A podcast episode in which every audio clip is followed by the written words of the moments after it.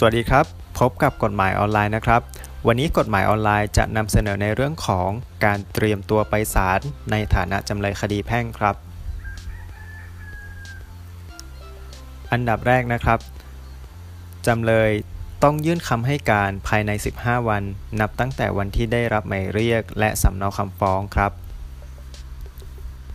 ลำดับต่อมานะครับ กรณีโจทย์ส่งหมายเรียก และสำเนาคำฟ้อง ด้วยวิธีปิดหมาย หรือประกาศโฆษณาทางหนังสือพิมพ์ เริ่มนับระยะเวลาเมื่อพ้น 15 วัน นับแต่วันปิดหรือประกาศโฆษณา จำเลยจึงยื่นคำให้การได้ภายใน 30 วัน นับแต่วันที่ปิดหรือประกาศโฆษณาครับ ในลำดับต่อมานะครับ เมื่อจำเลยได้รับหมายเรียกและสำเนาคำฟ้องแล้ว มิได้ยื่นคำให้การภายในเวลาตามที่กฎหมายกำหนด หรือตามคำสั่งศาลกรณีนี้นะครับก็จะถือว่าจำเลยขาดนัดยื่นคำให้การครับ